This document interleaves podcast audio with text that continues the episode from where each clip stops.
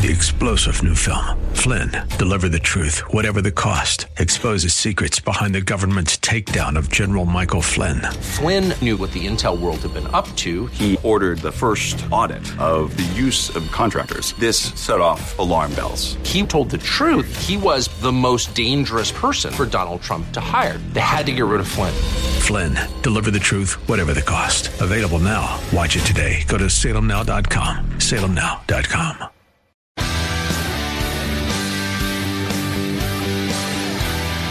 Are you looking for truth from God's Word that you can understand and apply to your life? You'll find it today on Make It Clear with Dr. Stan Ponz, Bible teacher and president of Clarity Christian College, formerly known as Florida Bible College. Listen now as Stan makes it clear.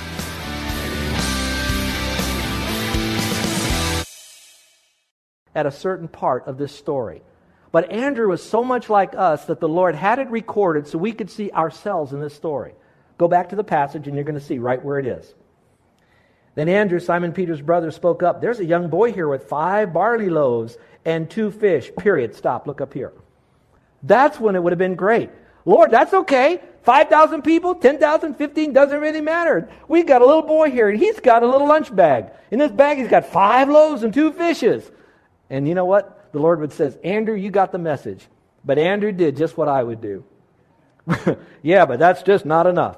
I don't know why I struggle with my cup being half empty. Some of you think that man, pastor's a visionary guy. He's got so much faith. He's always looking ahead. I want you to know my wife is the one that has the gift of faith. I have the gift of worry. And maybe that's why we both go together. Now, I know the antidote. I preach it all the time. If you want to have more faith, get in the Word. Faith comes by hearing. So that might be indicative of my time with God and Carol's time with God. I don't know. But I do know this the answer is in intimate time with the Lord in His Word. And that's what they did at this particular time. And I like that story about Andrew because I kind of see myself in that as well. But here's the point whether we think the problem is so big we can't do it, or we look at our resources, we have too little, we can't do it, the solution is still found in, here it is, whom with a capital W. It's going to be in the Lord. So let's look at our two life challenging questions. Here's the first one What have I decided is too big for God to accomplish? And now I'm going to pose that to you. You have a life challenging question. Does it deal with your kids? Does it deal with your career? Does it deal with some choices that you make with your finances? Does it deal with you got a, uh, an issue with your health and you want to go to a second opinion and you got too many opinions and they're all different? And you're thinking, I can't do this, it's too big. Too big for God to accomplish. What you got to do is to own up to that and say, Yes, that's part of my problem. I see my problem so big that sometimes I think God can't accomplish it. Here's the second one where have I decided I have too little to make a difference? You know what? I want to make a difference. I don't know God can do it, but at the same time, I have too little and I can't do it because I don't have enough. I don't know where that might be, but I think we often look at that the same way. I call it there's not enough syndrome. Would you write that in your margin? It's there's this there's not enough syndrome. And some of you are saying, what do you mean? For example, there's not enough money. There's not enough time. There's not enough energy. There's not enough experience. How many of you can relate to any one of those four I just gave you? Just raise your hand. There's not enough time, not enough money, not enough energy, not enough experience. I know that's there. Some of us, we go this way. We say, when I get more, fill in the blank, then I will fill in the blank. When I get more, fill in the blank, then I will fill in the blank.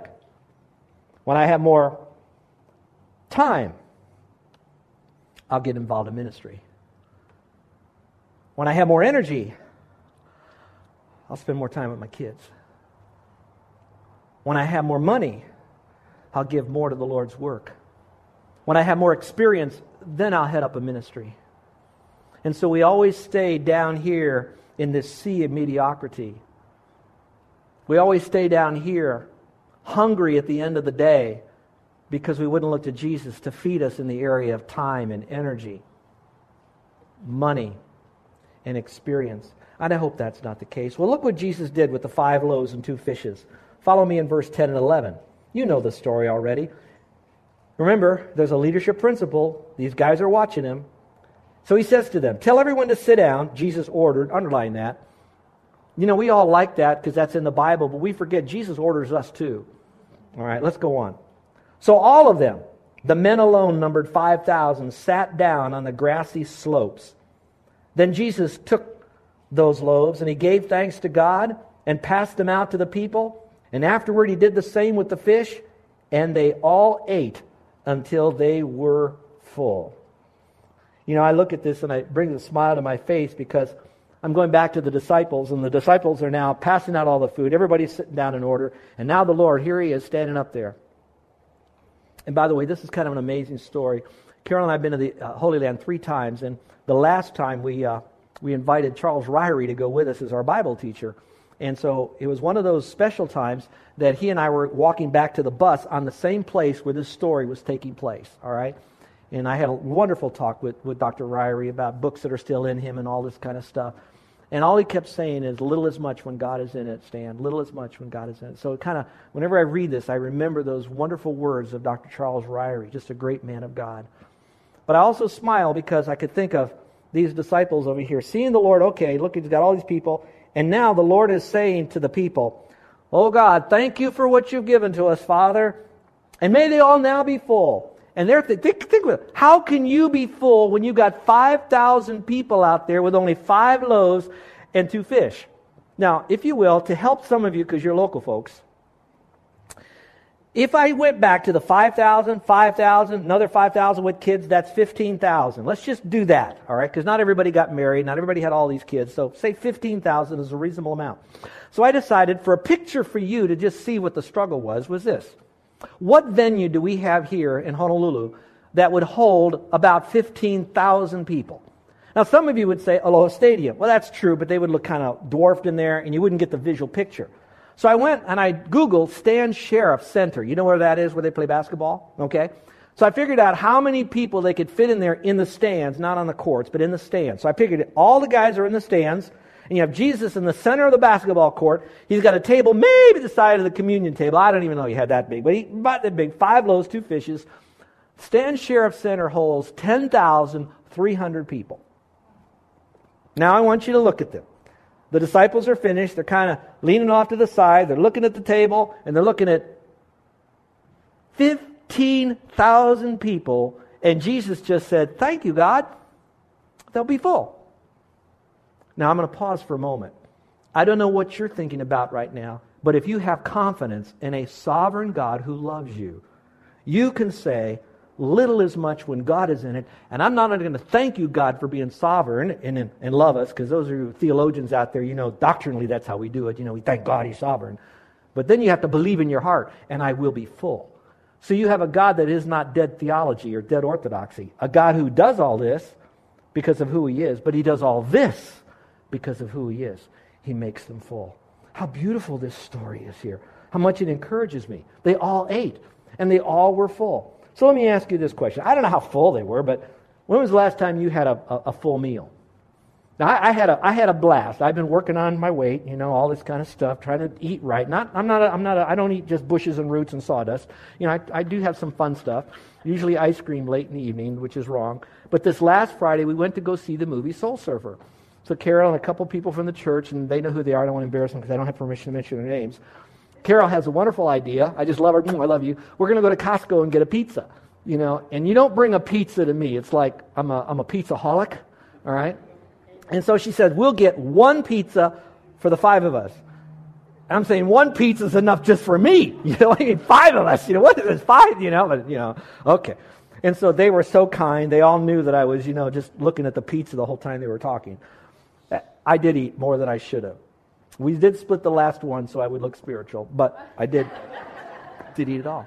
Now, during the entire movie, I'm saying, boy, I'm sure glad I don't want any popcorn right now. I'm, the, I'm, the, I'm just so full. Now, I'm saying that to say, I don't know that there was this uh, Pepto Bismol moment of those 15,000 people, but I am convinced with all my heart that they just didn't have a little crumb. That when the Lord took care of them, they were full. Say that with me. They were full. Little as much in the hands of God. You can trust that. Now let's look at some things here. He does this all the time. I've given you two verses of two people in the Bible. Do you remember who they were? The first one was Gideon. Now I want you to think about Gideon. Here's Gideon, 15,000, all that they. Jesus says, not too much, bring you down to three, fight your enemies now. Look at the verse I've given to you there. It says, I'll conquer the Midianites with these 300, the Lord told Gideon. Send all the others home. Little is much when God is in it. You got David. What did David do? He defeated the giant champion of the Philistine army. So what did God do? God took a young boy, one boy, one boy, you listen, boys? One boy, one sling, five stones, and crashing down was not only a giant, the sound that was loudest wasn't the thud of a dead giant. The sound that was the loudest was the cheers of the Jews who watched a young man have confidence in a great God. Little is much when God is in it. So, what does he do? Step number one God reduces our resources. Now, I, do, I believe he does that on purpose, and you'll see why when I get to my fourth step. But the first step is he reduces your resources. So, in what way is God taking things away from you right now? Those of you that are, are, have staff people, he's taking some staff away from you.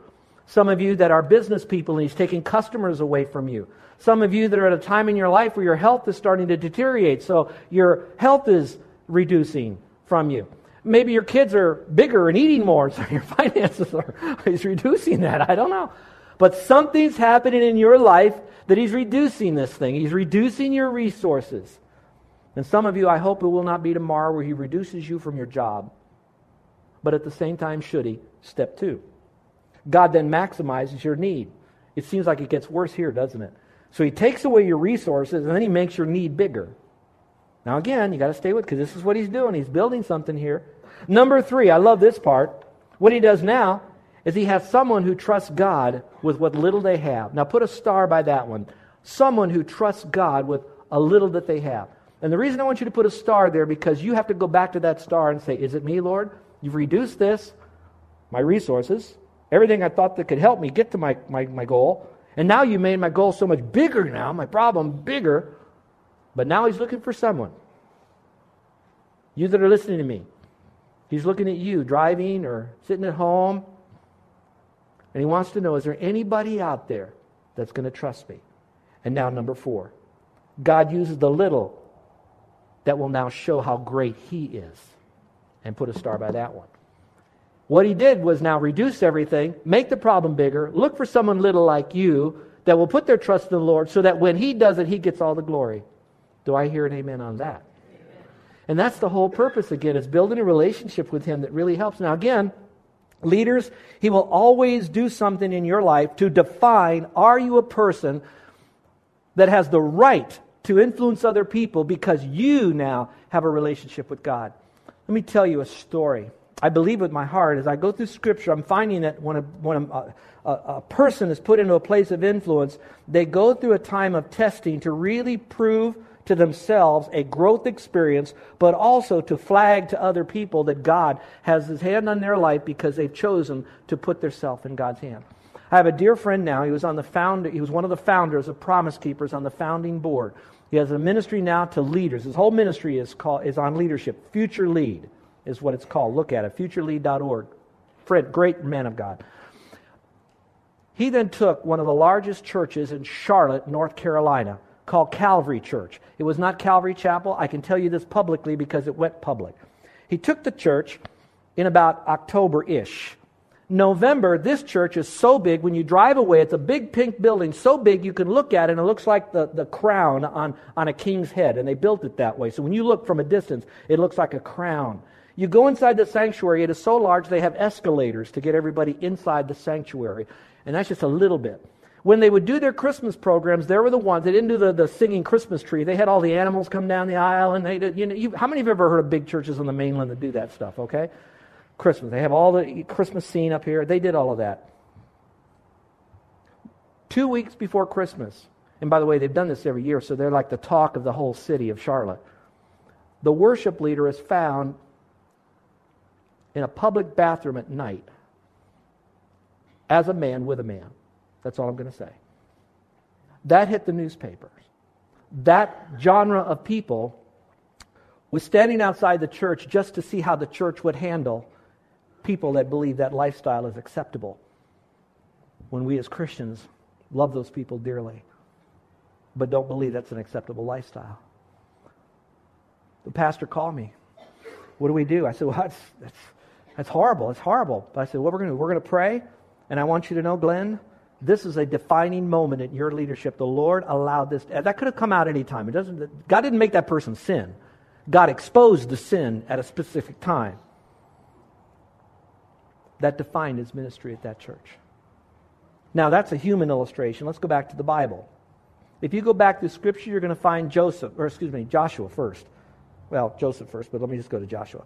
Joshua comes out, goes into Ai, loses the battle there, lays on the ground, and the Lord in the King James says, Up, get you off your face, you know, get up, don't get on your face, and now do it right.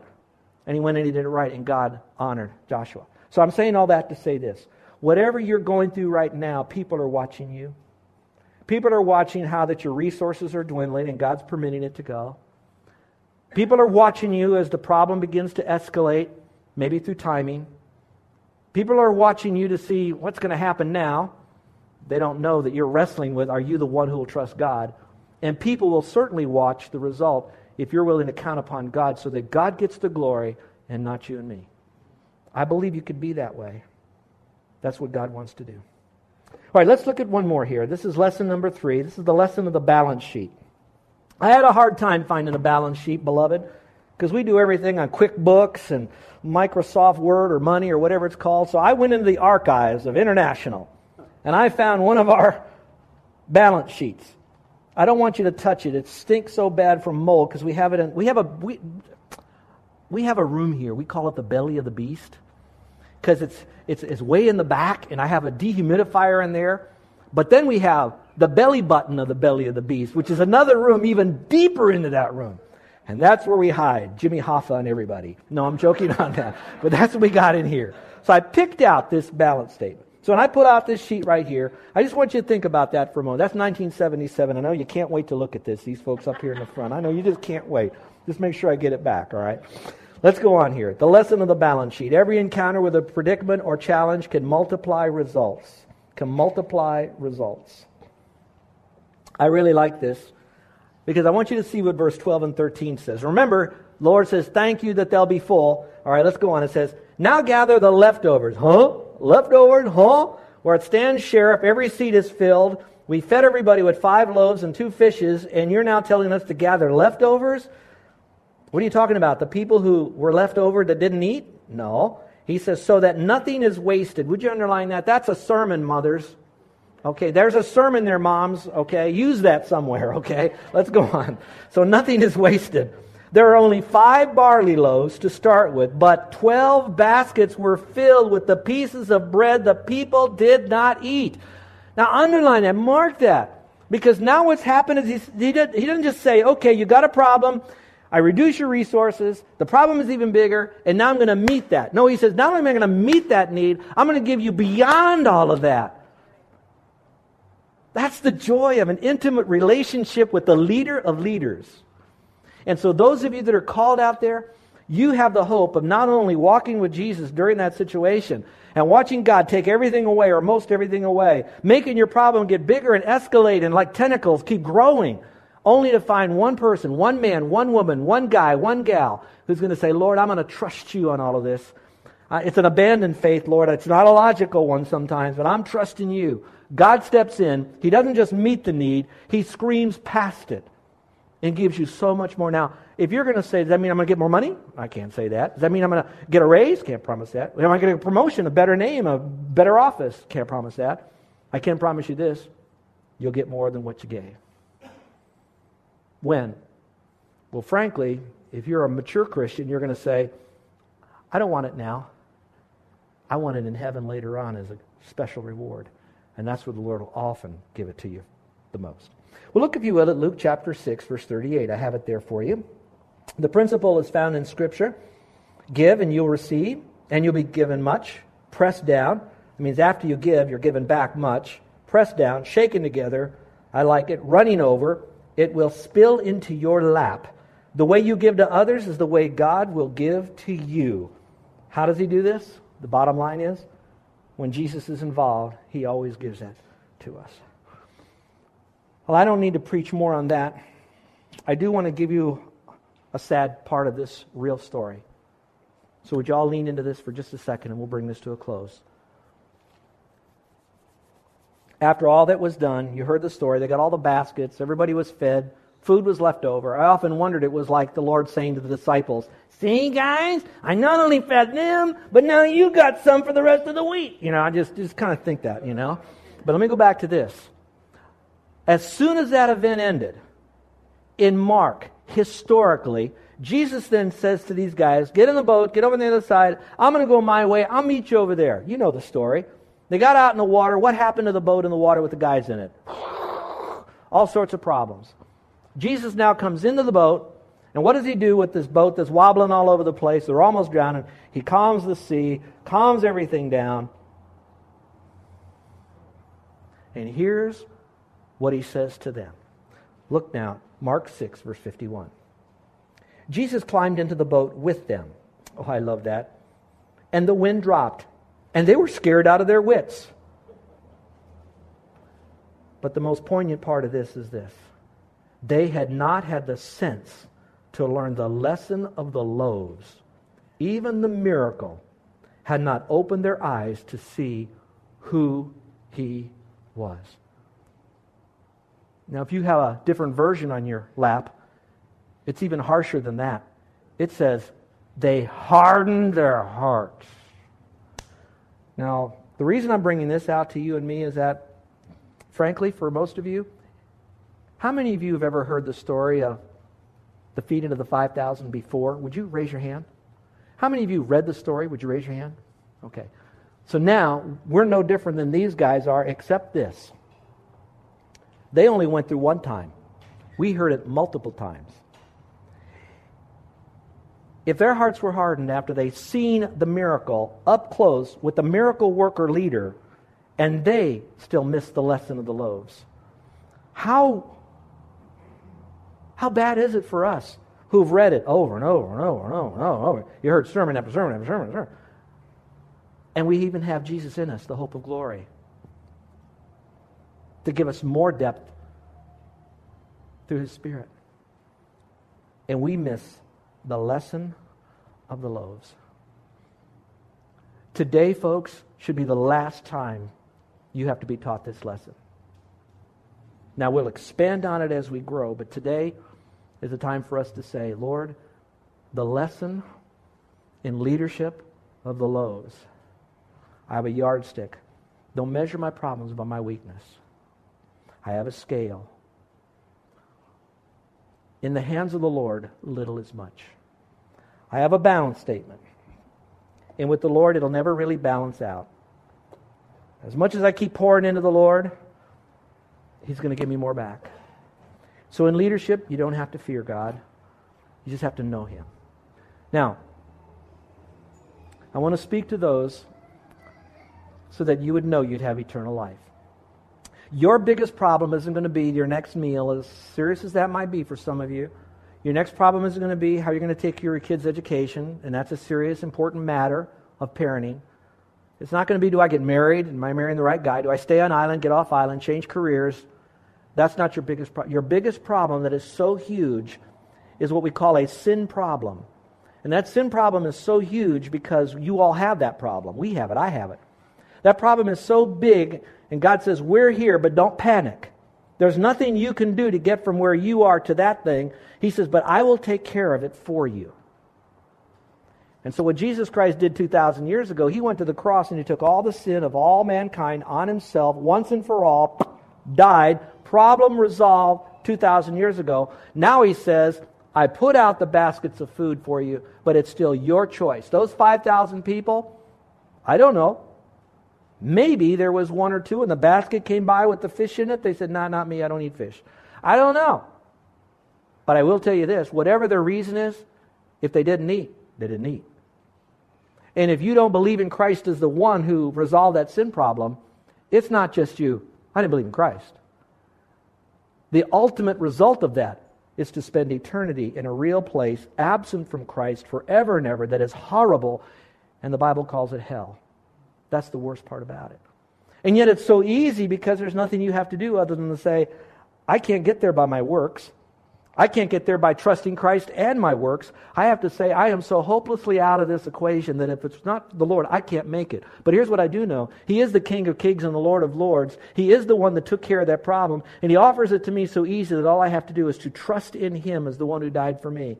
My sins are forgiven. I have an instant, intimate relationship with the Lord that's begun, and I have a home secured for me in heaven that I will never lose. That's the loaves on leadership. Now you make it personal for you. Trust Christ as your Savior and begin this wonderful journey of following this leader of leaders.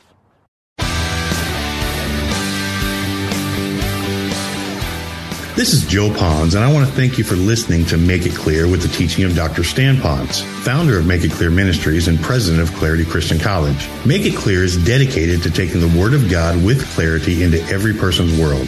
It's the support of listeners like you who make the ministry of Make It Clear possible. You can provide your tax deductible gift to Make It Clear online by going to makeitclear.org. That's makeitclear.org. Thank you for helping us make it clear. If you would like to have Dr. Ponz speak at your church or event, please email us at tellmemore at makeitclear.org. That's tellmemore at makeitclear.org. Thank you, and remember to make it clear.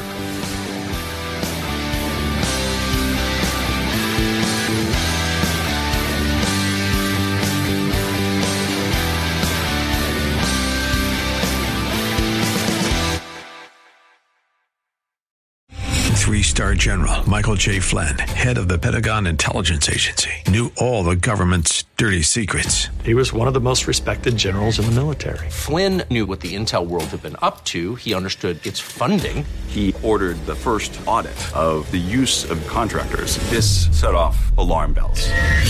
The explosive new documentary, Flynn, Deliver the Truth, Whatever the Cost, uncovers the facts behind this scandal. Flynn told the truth. He was the most dangerous person for Donald Trump to hire. I find out the worst enemy that I'm going to face in my life is right here in America. They took my assessment and they wanted me to change it. And I was like, I'm not changing it. They had to get rid of Flynn.